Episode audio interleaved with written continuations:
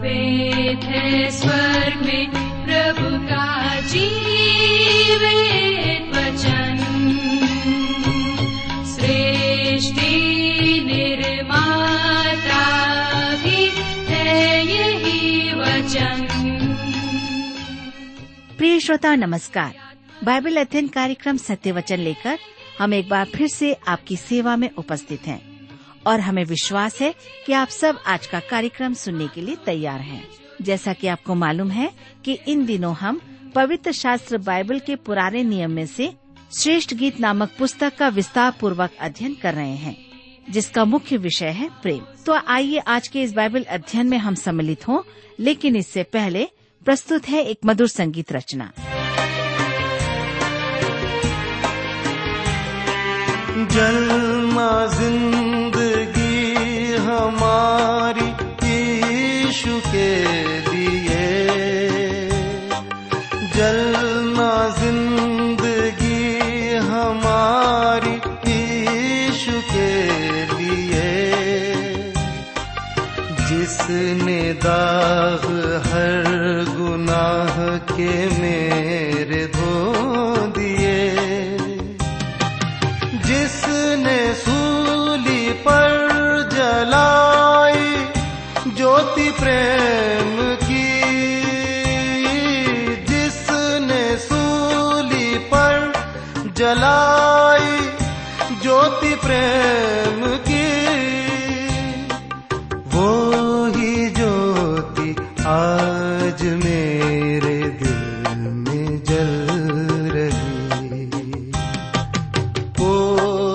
भटका हो डगर पे बेपनाह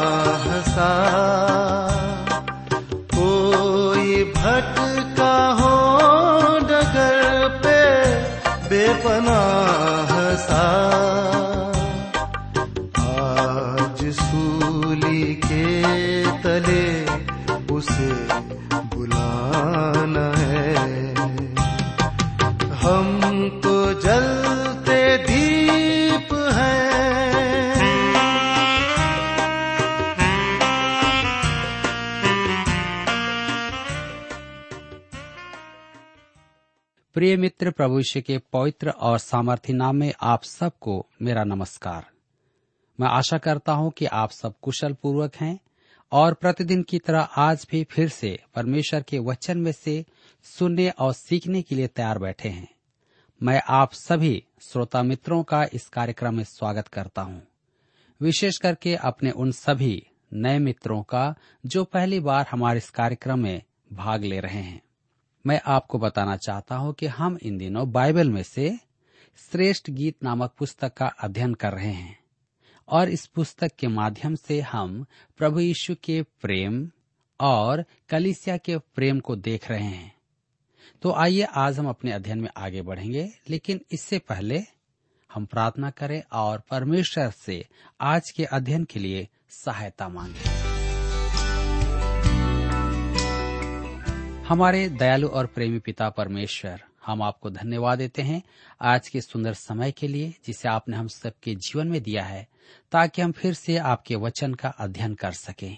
हमारे प्रत्येक श्रोता भाई बहन जो अलग अलग जगहों पर बैठे, आपके वचन को सुनने के लिए तैयार हैं।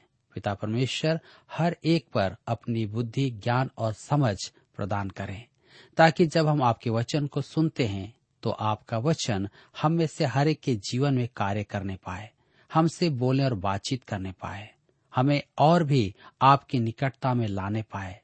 हमारी प्रार्थना उन भाई बहनों के लिए है जो बीमार अवस्था में हैं, निराश हैं, चिंतित हैं, कर्ज से दबे हुए हैं जीवन साथी की तलाश में हैं या अपनी नौकरी की तलाश में हैं। पिताजी आप उनकी भी सहायता करें।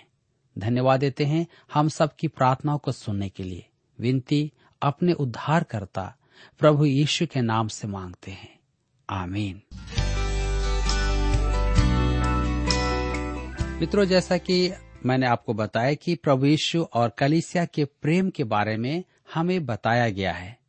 हम देखते हैं कि प्रभु यीशु वर है और कलिसिया वधु है।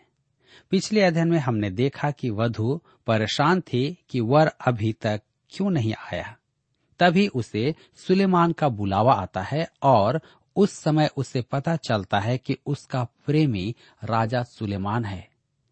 मेरे प्रियो, अध्याय चार का अंतिम पद छोड़कर संपूर्ण अध्याय वर का गीत है, जिसमें उस सुनेम वासी लड़की के लिए सुलेमान के प्रेम का प्रदर्शन है। वह उसे नगर में अपने महल में ले आया था और मेरे विचार में तो उसने पहली बार जूते पहने थे। वह अति उत्तम वस्त्र पहनकर सुलेमान के साथ भोजन करने मेज पर बैठी। यह उसका सौभाग्य था। वह अति आनंदित थी। मेरे मित्रों, इस अध्याय के पढ़ते समय हमें यह समझना आवश्यक है कि परमेश्वर का आत्मा हमें हमारे लिए प्रभु के प्रेम का प्रदर्शन करता है। यह प्रेम इस अद्भुत व्यक्तिगत संबंध से प्रदर्शित है। इसमें कलिसिया और विश्वासी के लिए प्रभु यीशु के प्रेम का वर्णन किया गया है। यह वर का या यीशु का प्रेम गीत है। यह तो स्पष्ट है कि जब वह कहता है, पद सात में, तू सर्वांग सुंदरी है, तुझ में कोई दोष नहीं। तो यह कलिसिया को संबोधित किया गया है। प्रभु यीशु कलिसिया से वरन प्रत्येक विश्वासी से कह रहा है, वह आपके और मुझ से वह कह रहा है, क्या इसका अर्थ यह है कि हमें सिद्ध होना है? जी नहीं। इफेसियों के पत्री पाँच अध्याय उसके पच्चीस और छब्बीस पद में पॉलुस कहता है, जैसा मसीह ने कलिसिया से प्रेम करके अपने आप को उसके लिए दे दिया कि उसको वचन के द्वारा जल के स्नान से शुद्ध करके पवित्र बनाए। उसने हमें अपने लहू के द्वारा तो शुद्ध कर ही दिया है। उसके बलिदान के कारण हमें पापों की क्षमा प्राप्त है। हमारे विरुद्ध अब कोई दोष नहीं है। वह हमें परमेश्वर के वचन से भी शुद्ध करेगा। इफिसियों की पत्री पाँच अध्याय उसके सताइस पद में लिखा है, उसे एक ऐसी तेजस्वी कलिसिया बनाकर अपने पास खड़ी करे, जिसमें न कलंक, न झुर्री, न कोई और ऐसी वस्तु हो, वरन पवित्र और निर्दोष हो। जी हाँ वह कलिसिया को निष्कलंक और झुर्री रहित बना देगा। हम मसीह में दिखाई देंगे। अब वह कलिसिया को देखकर कहेगा, मेरी प्रिय, तू सुंदर है। तुझ में एक भी दाग नहीं है। क्योंकि उसने कलीसिया के सब दाग दूर कर दिए। प्रत्येक विश्वासी के दाग दूर कर दिए गए हैं। प्रत्येक पाप क्षमा कर दिए गए हैं। तो आइए अब हम आगे बढ़ें और पढ़ेंगे श्रेष्ठ गीत की पुस्तक चार अध्याय उसके एक पद में। लिखा है, हे मेरी प्रिय, तू सुंदर है, तू सुंदर है। तेरी आँखें तेरे लटों के बीच में कबूतरों की सी दिखाई देती है। तेरे बाल उन बकरियों के झुंड के समान हैं जो गिलात पहाड़ की ढाल पर लेटी हुई हों। यहाँ उस लड़की का अति सूक्ष्म वर्णन है। उसके शरीर के अंगों का वर्णन है। विवाह के विषय में दो दृष्टिकोण है। यौन संबंधों पर विशेष बल या फिर यौन संबंधों को पूर्ण रूपेण अनदेखा किया गया है। विवाह की पवित्रता के कारण यौन संबंधों का उसमें स्थान ही नहीं है। यदि विवाह में पूरा ध्यान यौन संबंधों पर दिया जाए तो विवाह जानवरों के स्वभाव के सदृश हो जाता है। सच तो यह है कि विवाह वास्तव में इन दो दृष्टिकोणों के बीच है। दुल्हन को हाथों में लेते हैं तो दुल्हा और दुल्हन का शारीरिक प्रेम पूरा होता है। श्रेष्ठ गीत की पुस्तक चार अध्याय उसके दो और तीन पद में लिखा है तेरे दांत उन उन कतरी हुई भेड़ों के झुंड के समान हैं, जो नहाकर ऊपर आई हो। उनमें हर एक के जुड़वा बच्चे होते हैं, और उनमें से किसी का साथी नहीं मरा। तेरे होठ लाल रंग की डोरी के समान है, और तेरा मुँह मनोहर है। तेरे कपोल तेरी लटों के नीचे अनार की फांक से देख पड़ते हैं। वर की दृष्टि में वधु ऐसी ही है। मैं अपनी पत्नी से मिला था। तब वह अपने आंटी के घर में थी। मैंने उसके बाल देखे जो काले थे और आँखें भूरी थी। मेरी दृष्टि में उसके बाल सुंदर थे और मैंने उससे कहा कि उसके बाल सुंदर हैं। मैंने उससे यह भी कहा कि उसकी आँखें भी सुंदर हैं। इससे प्रकट होता है कि प्रभु यीशु हमें प्रेम ही नहीं करता, वह हमें जानता भी है। हम स्वयं को छलना छोड़ दें, क्योंकि हम प्रभु यीशु को मूर्ख नहीं बना सकते। हम उससे सब कुछ कह सकते हैं, व्यर्थ की बातें और ऊपरी दिखावा। किसी काम का नहीं है। हम उससे मन की सब बातें, अपनी दुर्बलताएँ, अपने पाप आदि सब कुछ कह सकते हैं। उनके साथ ऐसा ही व्यवहार करना होगा। तो क्या हम में हीन भावना है? यीशु के सामने रखें। केवल उसी के पास इसका समाधान है। मुझे किसी जनमान्य मसीही मनोवैज्ञानिक ने बताया, आप हीन भावना से किसी को मुक्ति नहीं दिला सकते। आप केवल उसे व्यक्तित्व के एक स्थान से दूसरे स्थान पर ला सकते हैं। उसका समाधान केवल मसीह के क्रूस के पास ही है। जी हाँ मेरे विचार में हमें अपनी अपनी समस्याएँ लेकर वहीं जाना चाहिए। संत अगस्तिन ने कहा कि प्रभु के पास आने तक हमारे मन व्याकुल रहते हैं। फिलिपियों की पत्री चार अध्याय उसके तेरह पद में पॉलुस कहता है, मैं मसीह के द्वारा सब कुछ कर सकता हूँ। वह मुझे बल देता है। शायद आपको अपनी हीन भावना से मुक्ति पाने की आवश्यकता न हो। आपको शायद प्रभु से बल प्राप्त हो जाए और आप घमंडी, हठी, विश्वासी होने से मुक्ति पाए। आपको शायद मसीह को संपूर्ण महिमा प्रदान करने की सहायता मिले। क्या आप अपनी किसी बुरी आदत को सुधारना चाहते हैं? आप इसे प्रभु को बताएँ। वह दया का धनी है। मैं वर्षों से एक बात को लेकर के लगभग कई बार उसके पास गया हूँ। वह मेरे प्रति दया का अपरंपार भंडार रहा है। उसके पास बहुत दया है। मैं बार बार चूकता रहा। बार बार उसके पास जाता था और क्षमा माँगता था। उसके पास जाना कैसा अद्भुत अनुभव होता है। मेरे मित्रों, आप जानते हैं, क्या हुआ? समय आने पर उसने अपने ही तरीके से मुझे विजय प्रदान की। हमारा प्रभु अत्यधिक दुर्बोध रीति से काम करता है और वह एक चमत्कार होता है। वह आपके और मेरे बनाए हुए नियमों का पालन नहीं करता। वह मनुष्यों द्वारा बनाई हुई चाल नहीं चलता है और अपने समय में अपनी ही विधि के द्वारा सहायता भी प्रदान करता है। मैं आपसे कहता हूँ वह हमें गहराई में जानता है अर्थात नजदीकी से जानता है। वह हमारे जीवन की छोटी छोटी बातों को भी जानता है। हमें उसके पास जाने और उससे कुछ भी कहने से पीछे नहीं हटना है। यदि आप अपने जीवन में बुराइयों से छुटकारा पाना चाहते हैं तो आप न डरें। उसके पास जाएँ, उसको बताएँ और आप पाएँगे कि आप उससे छुटकारा पा गए। श्रेष्ठ गीत चार अध्याय उसके छह पद में लिखा हुआ है, जब तक दिन ठंडा न हो और छाया लंबी होते होते मिट न जाए, तब तक मैं शीघ्रता से गंधरस के पहाड़ और लोबान की पहाड़ी पर चला जाऊँगा। यही वह स्थान है जहाँ हमें अपनी समस्याओं के समाधान के लिए जाना है। गंधरस के पहाड़ से अभिप्राय है प्रभु यीशु का क्रूस, क्योंकि गंधरस उसकी मृत्यु का प्रतीक है। प्रभु यीशु के क्रूस तले ही आपको शांति, उद्धार, सहायता और आशा प्राप्त होती है। लोबान की पहाड़ी, अर्थात उसका जीवन, केवल सांसारिक जीवन ही नहीं।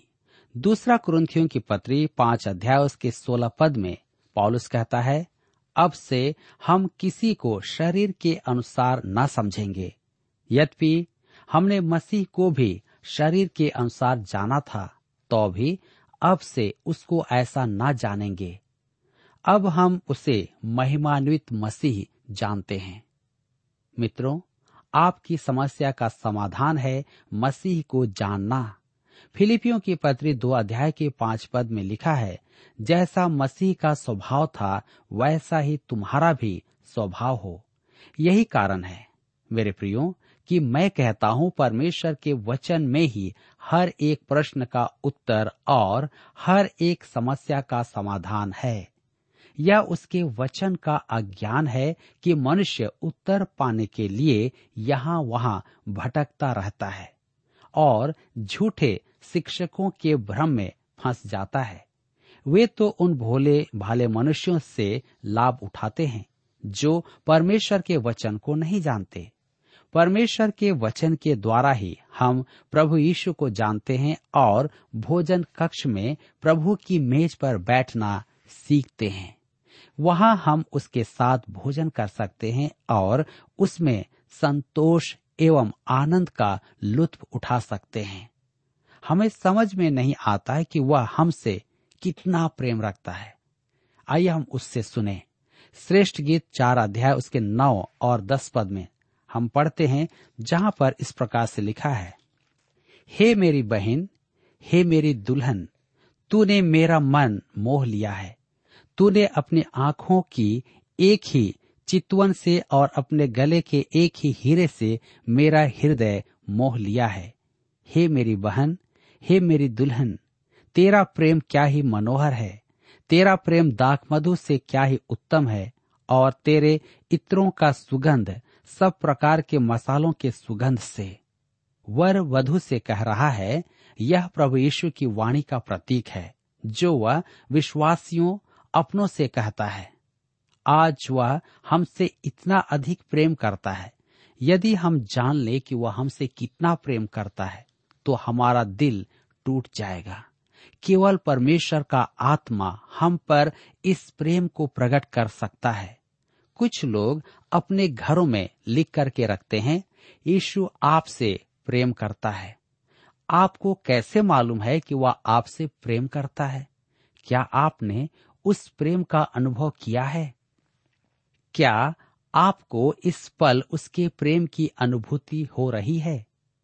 मेरे मित्रों, वह आपसे प्रेम करता है। आप भी उसके प्रेम में मग्न हो जाएँ। आइए अब आगे देखें कि वधु क्या कहती है। हे उत्तर वायु जाग और हे दक्षिणी वायु चली आ। मेरी बारी पर बह, जिससे उसकी सुगंध फैले। मेरा प्रेमी अपनी बारी में आए और उसके उत्तम उत्तम फल खाए। यीशु ने अपने शिष्यों को अटारी में जो शिक्षा दी थी, वह यहुना रचित सुसमाचार अध्याय तेरह से सत्रह में पाई जाती है। अध्याय चौदह में शिष्य यीशु से प्रश्न पूछते हैं और यहूदा अंतिम था। जिसने प्रश्न पूछा था, क्या आपने उसके प्रश्न पर ध्यान दिया है? यहुना चौदह अध्याय के बाईस पद में यह यहूदा स्क्रोती नहीं है। हे प्रभु, क्या हुआ? तू अपने आप को हम पर प्रकट करना चाहता है और संसार पर नहीं। दूसरे शब्दों में वह कह रहा है, प्रभु, यह एक अत्यधिक महान सौभाग्य है कि तू हम पर स्वयं को प्रकट करता है, परंतु संसार पर नहीं करता। ऐसा क्यों? अब वधु को संदेश मिल रहा है। हे उत्तर वायु, उत्तर दिशा से आने वाली वायु ठंडी होती थी। वधु को बहुत ठंड लग रही होगी, परंतु वह कहती है कि हे उत्तर से आने वाली वायु, जाग। क्यों? क्योंकि उसके द्वारा सुगंध दूसरों तक पहुँचे और वे भी उसका आनंद लें। डॉक्टर आयरन साइट कहते हैं, ये शब्द उसकी लालायत इच्छा को प्रकट करते हैं कि वह वर की इच्छा के अनुसार पूर्ण रूपेण वैसे ही हो जाए। वह कहते हैं, ठंड की भीषण ठंडी हवा के कारण वह अपना बचाव अवश्य कर रही होगी, जैसे हम सब करते हैं। परंतु शीत ऋतु की ठंड भी पेड़ों में फल लाने के लिए उतनी ही आवश्यक है जितनी गर्मी। ठंड के कारण ही सेव में स्वाद उत्पन्न होता है। हमारे जीवन में भी ऐसा ही होता है। हमें बैरी और परीक्षाओं की उत्तरी हवा की आवश्यकता है तो हमारे स्वभाव को भाने वाली मंद पवन की भी आवश्यकता है। जिन बातों से हम बचना चाहते हैं, वे हम में धार्मिकता के शांतिपूर्ण फलों के अनुभव हैं। यदि हमारे जीवन में सब आसान हो सुंदर हो और कोमल हो तो स्वाद जाता रहेगा। हमारे जीवन में परमेश्वर के लिए मन को आनंद देने वाली बातें बहुत ही कम होंगी। अंतर, उत्तर वायु और दक्षिणी वायु दोनों की ही आवश्यकता है। प्रभु यीशु ऐसे ही जीवन द्वारा संसार को स्पर्श करता है। वह संसार को भूला नहीं है। वधु अपने प्रिय से कहती है, मेरा प्रेमी अपनी बारी में आए और उसके उत्तम उत्तम फल खाए। वह इस निमंत्रण को स्वीकार करेगा। अटारी में प्रभु यीशु ने अपने शिष्यों को कहा, यहुना चौदह अध्याय के तेईस पद में, यदि कोई मुझसे प्रेम रखेगा तो वह मेरे वचन को मानेगा और मेरा पिता उससे प्रेम रखेगा और हम उसके पास आएँगे और उसके साथ वास करेंगे। मेरे मित्रों, इसी के साथ अध्याय चार समाप्त होता है। और अब हम अपने अध्ययन में आगे बढ़ेंगे और अध्याय पाँच से अपने अध्ययन को जारी रखेंगे। इस अध्याय में वधु द्विधा में है कि वे दोनों संगति कर साथ में समय बिताएँ या अपने दायित्वों को पूरा करते हुए बाहर निकल चलें। आवश्यक दोनों ही काम हैं। हमें दोनों काम करने हैं। हमें यीशु के चरणों में बैठना है, परंतु उन चरणों के चिन्हों पर चलकर खोई हुई भेड़ को भी खोजना है। उन्हीं चरणों पर चलकर परमेश्वर के वचन का बीज इस संसार में बोना भी है। तो आइए हम पढ़ेंगे श्रेष्ठ गीत पाँच अध्याय, उसका एक पद। हे मेरी बहन, हे मेरी दुल्हन, मैं अपनी बारी में आया हूँ। मैंने अपना गंधरस और बलसान चुन लिया। मैंने मधु समेत छत्ता खा लिया। मैंने दूध और दाख मधु पी लिया। हे मित्रों, तुम भी खाओ। हे प्यारो, पियो मन माना पियो। ध्यान दीजिए, वर वधु को संगति के लिए बुला रहा है। प्रकाशित वाक्य की पुस्तक तीन अध्याय उसके बीस पद में प्रभु यीशु कहता है, देख मैं द्वार पर खड़ा हुआ खटखटाता हूँ। यदि कोई मेरा शब्द सुनकर द्वार खोलेगा तो मैं उसके पास भीतर आकर उसके साथ भोजन करूँगा और वह मेरे साथ। यही वह संगति है जिसकी हमें आवश्यकता है। और संगति के संबंध में ही यहुना लिखता है पहला योना की पत्री एक अध्याय उसके चार पद में, ये बातें हम इसलिए लिखते हैं कि हमारा आनंद पूरा हो जाए। वह हमें सहभागिता ही प्रदान नहीं करना चाहता, वरन एक अच्छा समय भी प्रदान करना चाहता है। क्या आप विश्वासी होने के कारण अच्छा समय व्यतीत कर रहे हैं? प्रभु की निकटता में समय दे रहे हैं? यदि नहीं तो आपको इस पर अवश्य ही विचार करना है। मेरे प्रियो हमारे रेडियो कार्यक्रमों के संबंध में हमारे पास बड़े प्रोत्साहन के पत्र आते हैं। आप जैसे कितने लोग हमें पत्र लिखते हैं। मैं नहीं जानता कि आप में से कितने लोगों ने हमें पत्र लिखा है। ये पत्र उन लोगों के होते हैं जो अस्पतालों में हैं, विश्राम गृह में हैं, वे अपने कष्टों और रोगों का उल्लेख करते हैं। और कई लोग अपने उन चंगाइयों की गवाहियाँ देते हैं। और प्रभु यीशु के साथ अपने अद्भुत संगति की चर्चा भी करते हैं। एक प्रिय महिला का पत्र पढ़कर मेरी आँखों में आँसू आ गया।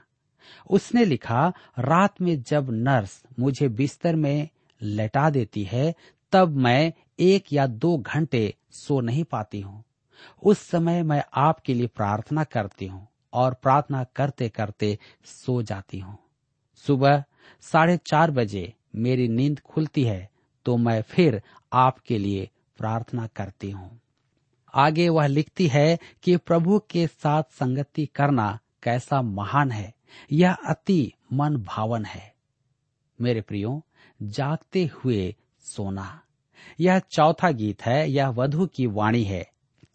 आइए हम पढ़ें श्रेष्ठ गीत पाँच अध्याय, उसका दो पद। लिखा है, मैं सोती थी, परंतु मेरा मन जागता था। सुन, मेरा प्रेमी खटखटाता है और कहता है, हे मेरी बहन, हे मेरी प्रिय, हे मेरी कबूतरी, हे मेरी निर्मल, मेरे लिए द्वार खोल, क्योंकि मेरा सिर ओस से भरा है और मेरी लटें रात में गिरी हुई बूंदों से भीगी हैं।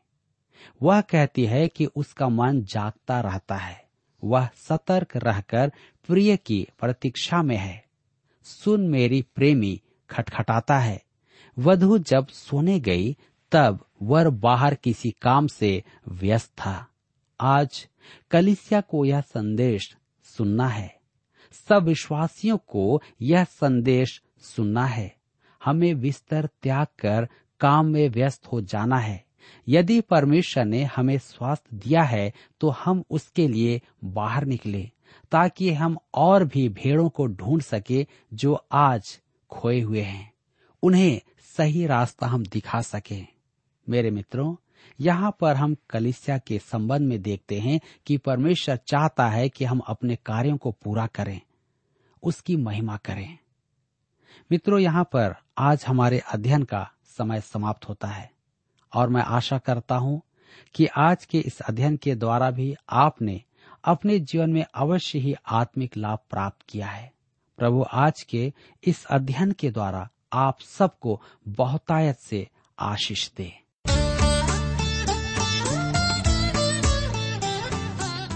प्रिय श्रोताओ, अभी आप सुन रहे थे बाइबल अध्ययन कार्यक्रम सत्य वचन। हम आशा करते हैं कि आज के इस कार्यक्रम से आपको आत्मिक लाभ मिला होगा। यदि आप परमेश्वर के बारे में और अधिक जानना चाहते हैं तो हमारे पास नया नियम एवं पवित्र शास्त्र बाइबल उपलब्ध है। इन्हें प्राप्त करने के लिए आप हमें इस पते पर लिख सकते हैं। कार्यक्रम Satya Vachan T W R post box number चार तीन एक शून्य, नई दिल्ली, एक एक शून्य शून्य एक नौ। पता एक बार फिर सुन लीजिए। कार्यक्रम Satya Vachan T W R post box number four three one zero New Delhi one one zero zero one nine और हाँ श्रोताओ, याद रखें कि पत्र लिखते समय आपका नाम और पता साफ़ साफ़ लिखा होना चाहिए। इसके अलावा आप हमसे टेलीफोन के माध्यम से भी बातचीत कर सकते हैं, जिसमें हमारे काउंसलर या सलाहकार आपको सलाह देंगे। तो नोट कीजिए हमारा मोबाइल नंबर नौ नौ पाँच आठ आठ दो शून्य चार एक चार। याद रखें, double nine five, eight eight two zero four one four. और हमारा दूसरा नंबर है zero nine six, five one four, double three three nine seven. याद रहे, शून्य नौ छ पाँच एक चार, तीन तीन तीन नौ सात। इसके अलावा आप हमसे ईमेल के द्वारा भी संपर्क कर सकते हैं। हमारा ईमेल आईडी है Hindi T T B at T W R dot I N Hindi T T B at T W R dot I N श्रोताओं, इस कार्यक्रम को आप हमारे website radio eight eight two dot com पर भी सुन सकते हैं। इस website radio eight eight two dot com के बारे में अपने मित्रों को भी सूचित कर दें। और अब इसी के साथ हमारे कार्यक्रम का समय यहीं पर समाप्त होता है। अगले कार्यक्रम में आपसे फिर मुलाकात होगी। तब तक के लिए हमें आज्ञा दीजिए। नमस्कार। रूह खुदा का प्यार मिला है। यीशु का लहू मुझे छू गया है। रूह खुदा का प्यार मिला है। यीशु का लहू मुझे छू गया है।